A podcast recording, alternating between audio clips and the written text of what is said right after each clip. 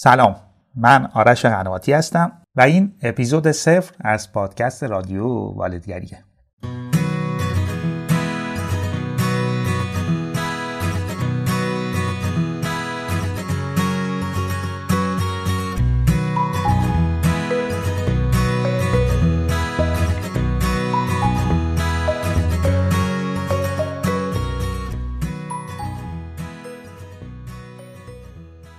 توی هر قسمت یا اپیزود از رادیو والدگری قرار در مورد یه موضوعی صحبت کنیم که توی شناخت بهتر کودک و کار فرزن پروری شاید بتونه بهمون به کمک کنه.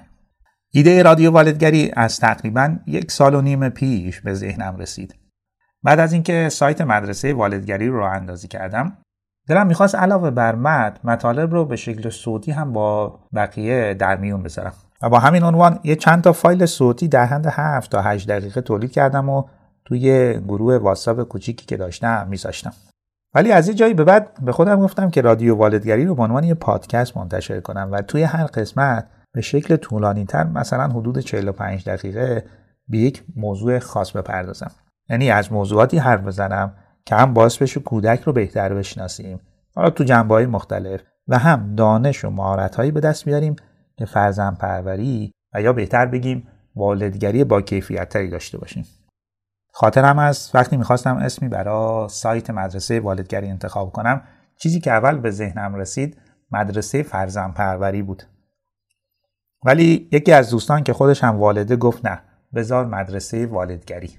چون والدگری انگار یه مفهوم وسیعتر و جامعتری نسبت به فرزن پروری منم پذیرفتم و اینجوری بود که اسم سایت شد مدرسه والدگری و این پادکست هم رادیو والدگری.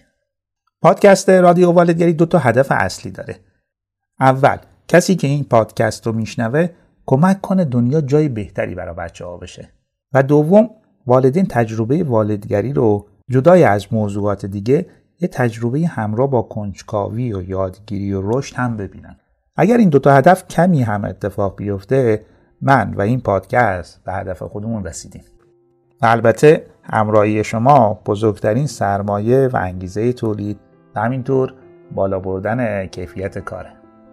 منتظر انتشار اولین قسمت از پادکست رادیو والدگری باشید.